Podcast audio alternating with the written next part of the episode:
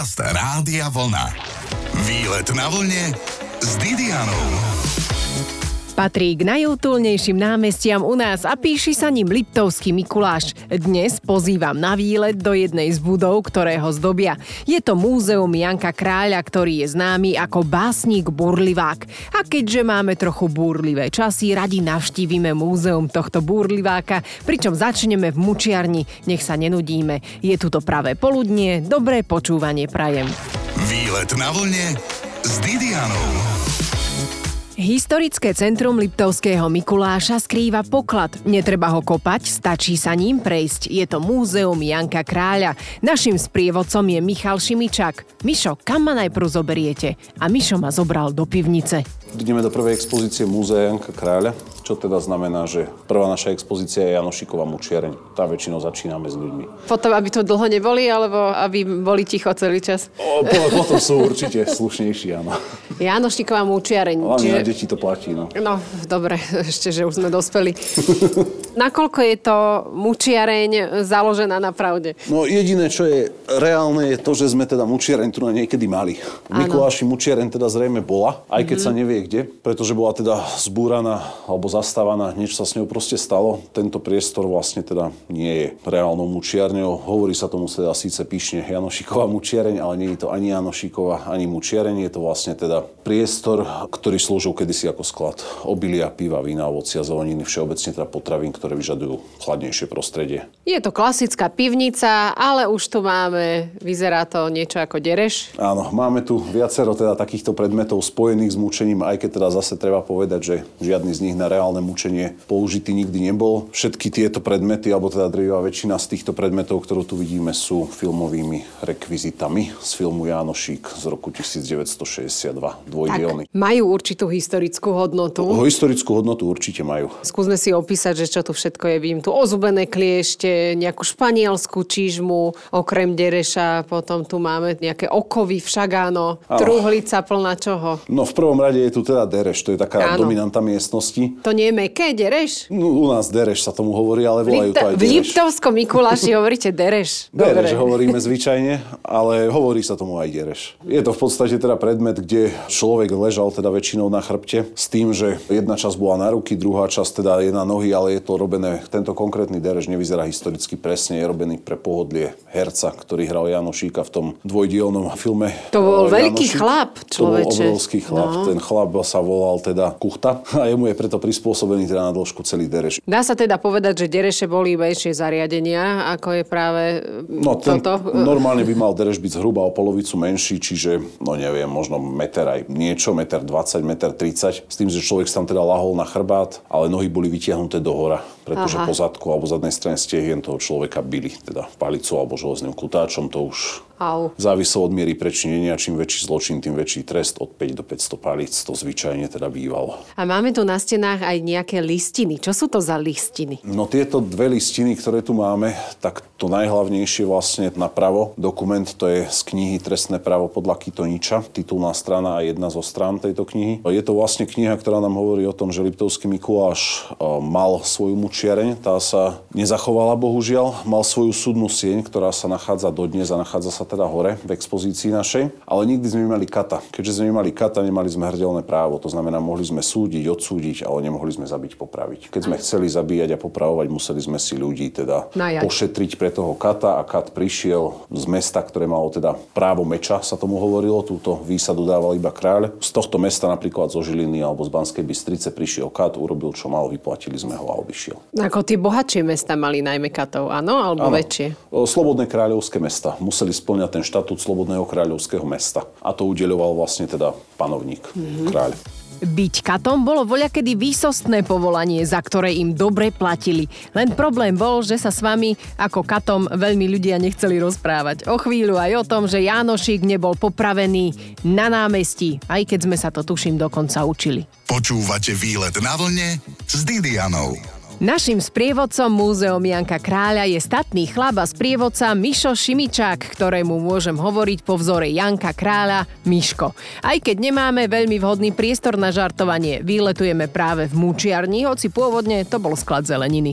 Venujeme sa zbojníkovi Jurajovi Janošíkovi. Je pravdou, že Janošík bol popravený na námestí? Popravený Janošík na námestí nebol, aj keď si to ľudia teda často myslia. Janošík bol popravený na verejnom popravisku našom. A naše verejné popravisko sa nachádzalo, no od nášho múzea je to zhruba 2-2,5 kilometra, ako keby smerom na Hrádok, smerom do okoličného, kedy si samostatná dedina okoličné, teraz mestská časť. Tam po ľavej strane je vlastne aj taká šibenica cestou. Tu stávalo, myslím, že múzeum sme to stávali pred nejakými troma rokmi, v spolupráci teda samozrejme s mestom Liptovský Mikuláš a tam v tých miestach teda bolo verejné popravisko Mikulášske, volá sa to Šibeničky toto popravisko mm-hmm. a tam teda okrem mnohých iných bol popravený aj ten Janošik. Čiže vlastne jediná pamiatka na tomto mieste je tá Šibenica, áno? Ktorú ste dodatočne tak, vystavali. Nejako. No ale samozrejme máme aj tu jeho originálnu súdnu sieň. Tá je teda krásna. To je tiež taká veľmi pekná expozícia. Keď sem prídu poslucháči naši sa pozrieť, budú tu vidieť v mučiarni aj studňu. Tá je tu čírov náhodou? Tá studňa je tu naozaj čírov náhodou. Kedy si táto miestnosť, okrem toho teda, že bola skladiskom rôznych potravín,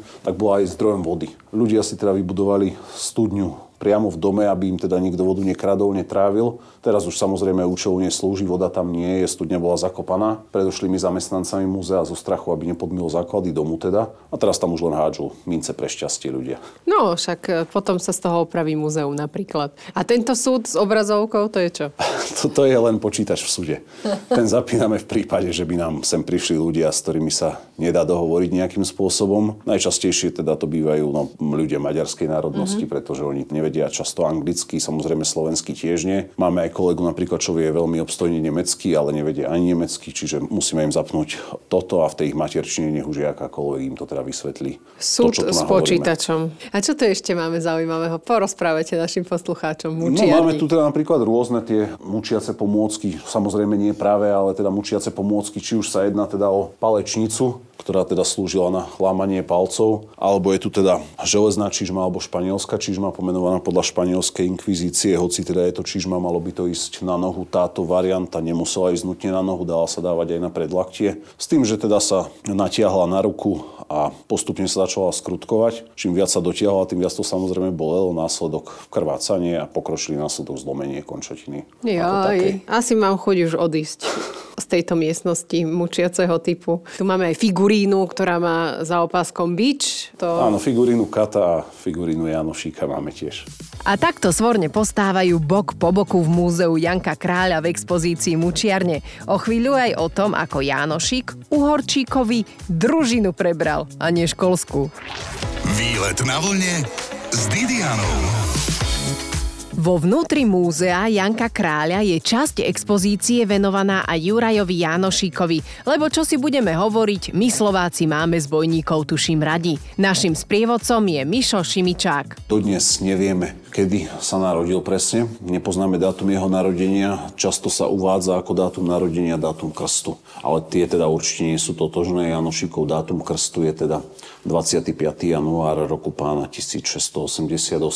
Ale teda naozaj ťažko povedať, kedy sa ten Janošik presne narodil, pretože Janošik sa nenarodil priamo v Terchovej, ale teda niekoľko kilometrov na samote v lesoch od Terchovej. Krstený bol teda samozrejme v Terchovej, ale kým ho tam dostali to dieťa, tak určite to niečo trvalo. Nemuselo to byť prvá alebo druhá nedeľa po narodení, ako bývalo zvykom v minulosti. Kľudne to mohlo byť mesiac, dva, možno aj niekoľko mesiacov viac. S tým, že teda dožil sa v podstate len 25 rokov. Janošik to tiež nie je až takým známym faktom. No áno, ja som si myslela, že to bolo oveľa viac. Teda 24 možno aj. Dokonca mm-hmm. to bolo, pretože Janošik bol popravený v tom marci 1713. Konkrétne teda myslím, že 17. marca 1713 sa to stalo. Janošik ale určite teda ľudia ho vnímajú teda najmä ako toho zbojníka, ale určite to nemohol byť len tak nejaký obyčajný chlap z dediny. Určite musel byť nejakým spôsobom inteligentný alebo teda rozhľadený, pretože študoval za kňaza, kedy si že vraj. Štúdium síce nedokončil, ale teda napriek tomu kňazi v tej dobe sa učili prioritne napríklad latinský jazyk a človek, ktorý v tej dobe vedel latinský jazyk, určite teda nemohol byť nejakým obyčajným dedinčanom, lazníkom, niekde teda z hôr. Čiže to vzdelanie určite nejaké dostal. Časom sa teda dostal aj do vojska, bol teda vojakom v vojskách Františka Rákociho. A bol fyzicky teda zdatný, bol vycvičený a vedel, že ako bojovať. Áno, hovorí sa dokonca o ňom teda, že aj meral teda 2 metre, 100 kg vážil, no Určite bol na svoju dobu vysoký, ale na svoju dobu vysoký môže znamenať kľudne, že mal v súčasnosti by mal úplne bežnú 165. výšku 165, možno 170 cm.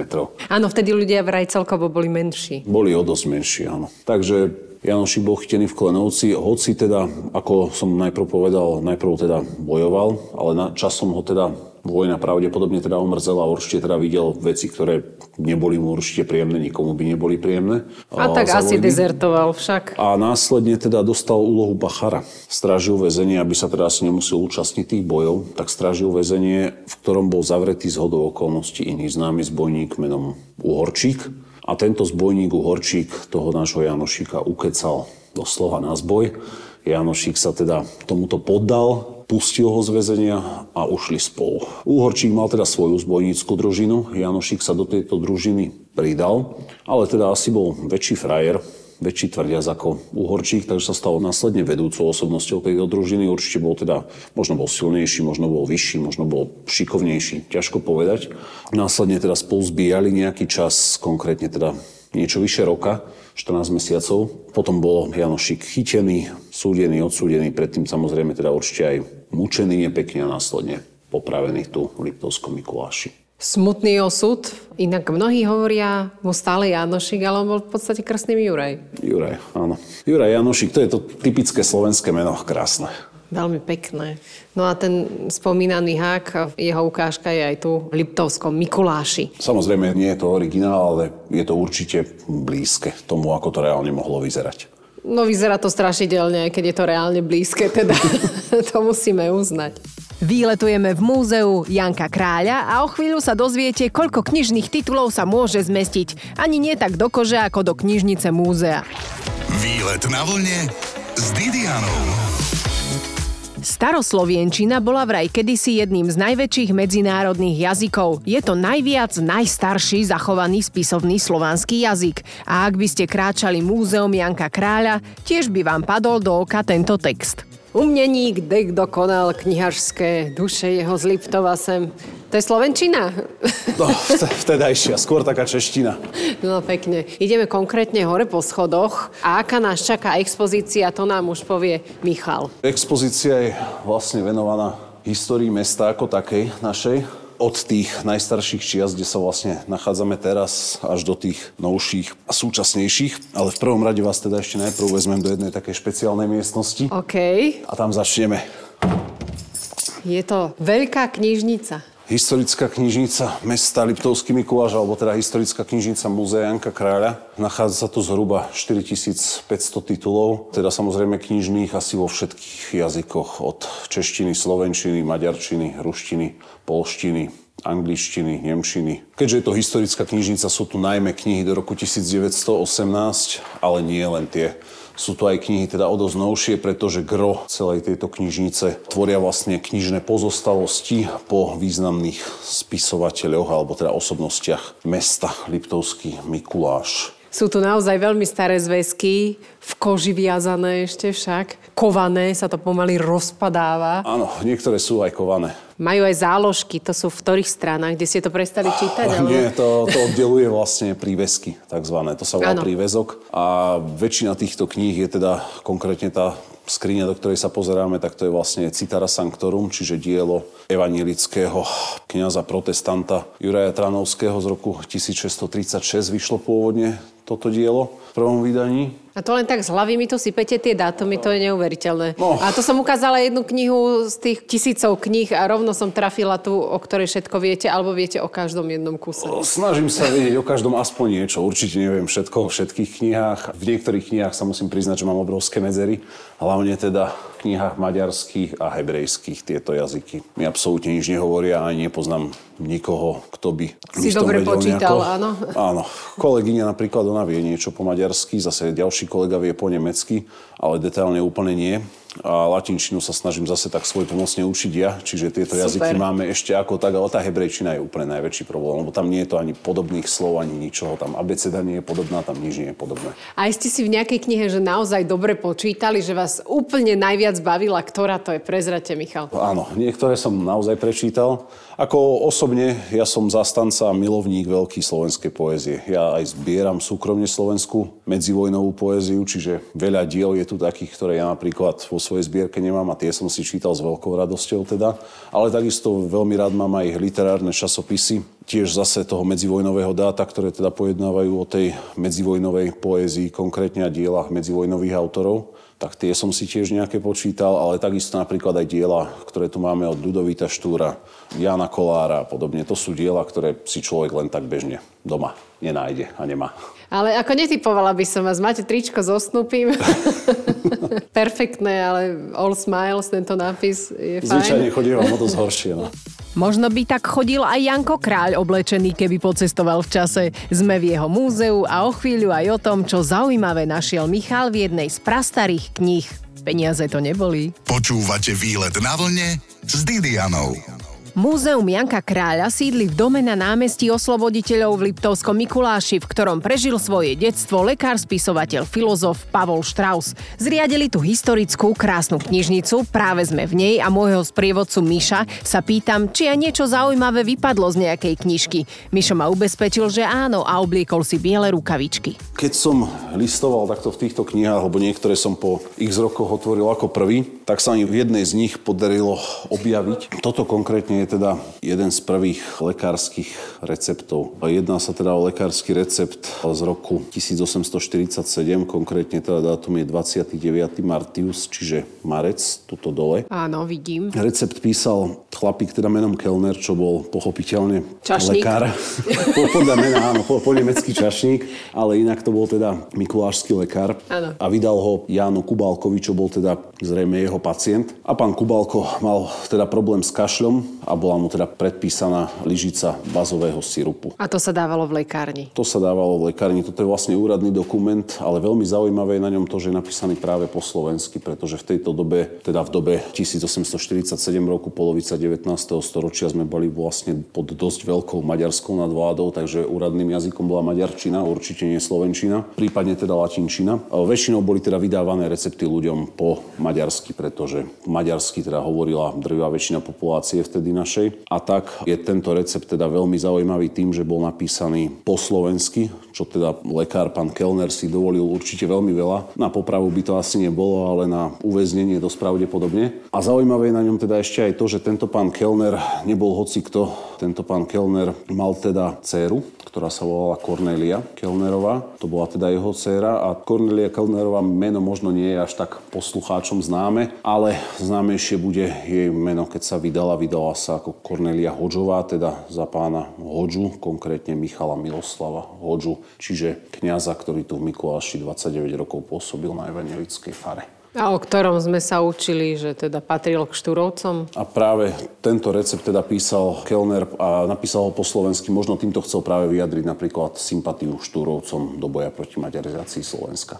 Vy ste na ten recept zobrali biele rukavičky a ja som si tak e, ne, nežne ťukla, potom som si uvedomila, že nechytaj to, lebo sa to rozpadne. Tak z roku 1847 tento recept, dáte si ho zarámovať, alebo... No zatiaľ ho máme len tuto odložený. Ale niečo s ním určite bude. Dobre, je to perfektné. Je už aj prepísaný v počítači, takže... Áno, tak už sa niečo- môže aj rozpadnúť. No to zase nie. Ako dúfajme, že ešte, Jasné, ešte nás prežije všetkých. Čo si ešte povieme o tejto knižnici? No o knižnici si teda môžeme ešte povedať aspoň toľko. Významnú časť tejto knižnice tvoria knižnice po rôznych teda významných osobnostiach, spisovateľoch. Konkrétne teda si môžeme aspoň povedať, že sa tu nachádzajú knižnice napríklad velikánov ako Andrej Plavka, ktorý bol teda známym slovenským či už básnikom, redaktorom, prozaikom, ale aj teda dramatikom. Prípadne teda otca a syna Janoškovcov. Juraj Janoška, evangelický kňaz, ktorý to časom teda dotiahol až na biskupa. Ten sa nachádza aj tuto. Každý je vlastne v tom svojom rámiku, to ešte tiež poviem. A jeho syn teda je zase tuto, ten je Miloš. Miloš Janoška, ten bol známy ako redaktor a tvorča časopisu Krásy Slovenska, fanatický turista, veľký milovník Tatier a celkovo teda propagátor cestovného ruchu v oblasti Tatier od roku 1921 vydával aj časopis Krásy Slovenska. A dnes ešte bude reč o tom, že Janko Kráľ, podľa ktorého sa toto múzeum volá, vlastne sám nič nevydal. Ale dozviete sa určite viac než nič. Výlet na vlne s Didianou. Na námestí v Liptovskom Mikuláši dnes výletujem, konkrétne v múzeu Janka Kráľa. Už sme si povedali o Jánošíkovi, o slovenských spisovateľoch, ktorých knihy sú pekne archivované v parádnej knižnici v tomto múzeu. A čo Janko Kráľ? Sú tu aj jeho knihy, Michal? Nejaké jeho knihy tu sú, ale teda nie sú to knihy vydané za jeho života. Janko Král za života nevydal nič. Mm-hmm. Vlastne môžeme všetci ďakovať možno pánovi literárnemu vedcovi Milanovi Pišutovi, ktorý v 50. rokoch dal dohromady súborné dielo Janka Kráľa, pretože sa mu podarilo teda dostať ku kadejakým tým jeho strateným básňam. A až potom to vydal. V 50. rokoch bolo také gro uverejnené, ale samozrejme teda už aj predtým kadejaké balady, piesne. Zakliata pána vo váhu a divný Janko napríklad tiež vyšla v 20. rokoch, alebo teda začiatkom 20. rokov, myslím, že to bolo. A podobne, ale zo života, teda Janka Kráľa od toho roku 1822, teda kedy sa narodil, tak jeho knihy tu nemáme konkrétne. A jemu sa nechcelo vydávať, alebo približte nám túto históriu. Vieme o tom niečo? No, veľa o tom osobne neviem, Áno. ale myslím si teda, že Janko Kráľ, no nenadarmo sa mu hovorí divný Janko. Často ako náhle teda napísal nejakú báseň, okamžite ju spálil pri svetle sviečky a podobne. Nebol nikdy spokojný s tým, čo písal písal, či už to bolo dobré alebo nebolo. To je osud geniov. To je asi osud geniov, áno. Tak to teda zrejme dopadlo aj s tými jeho možnými knihami na uverejnenie, ak teda nejaké mal, že sa časom rozhodol ich zničiť, pretože s nimi nebol napríklad spokojný, ak už aj boli pripravené na nejaké náhodou vydanie. Počula som napríklad o Robovi Grigorovi, že on nahral album a potom ho jedným gombikom zrazu vymazal, že s ním nebol spokojný a vraj to boli jeho najlepšie pesničky. Kto vie, čo je na tejto legende pravda, ale tak to je tak nedávna legenda a toto bola legenda o Jankovi Kráľovi. Alebo možno aj pravda. 200 rokov stará, no 150 určite. Tak sme sa poňúrali trochu v histórii a ideme ďalej. Máme tu po obvode miestnosti hore portréty osobností. Nazvali sme to pracovne koruna slova a sú tu teda osobnosti, ktoré spájajú na týchto portrétoch tri veci. Za prvé prvé teda región, sú to osobnosti regionálne, čiže narodili sa, žili, tvorili alebo teda niečo zanechali v Liptovskom Mikuláši alebo teda v prilahlom okolí. Za druhé, všetky tieto osobnosti sú osobnosti literárne nejakým spôsobom. Jedná sa teda o spisovateľov, básnikov, prozaikov, dramatikov, literárnych vedcov, kritikov, akademických maliarov, ilustrátorov, kníh tlačiarov, kníh viazačov, čiže všeobecne povolanie nejakým spôsobom teda späté s literatúrou. A za tretie sú tu osobnosti len po smrti, pretože Mikuláš má stále veľmi veľa osobností takýchto žijúcich a nechceli sme ich miešať teda v dobách, keď sme to robili. No inak už to ani moc miesta nemáte na tie ďalšie osobnosti, to je, to lebo je pravda, po obvode no. máte všetkých. Krista Bendová napríklad. Nad druhým poschodím. Á, napríklad, áno. A Krista Bendová písala knižky pre deti však, áno. Áno, nie, nie síce priamo z Mikuláša, ale je z dediny za Liptovským hrádkom z Kráľovej Lehoty. No výborne, ďakujeme veľmi pekne. Určite sa sem príďte pozrieť, milé poslucháčské združenie.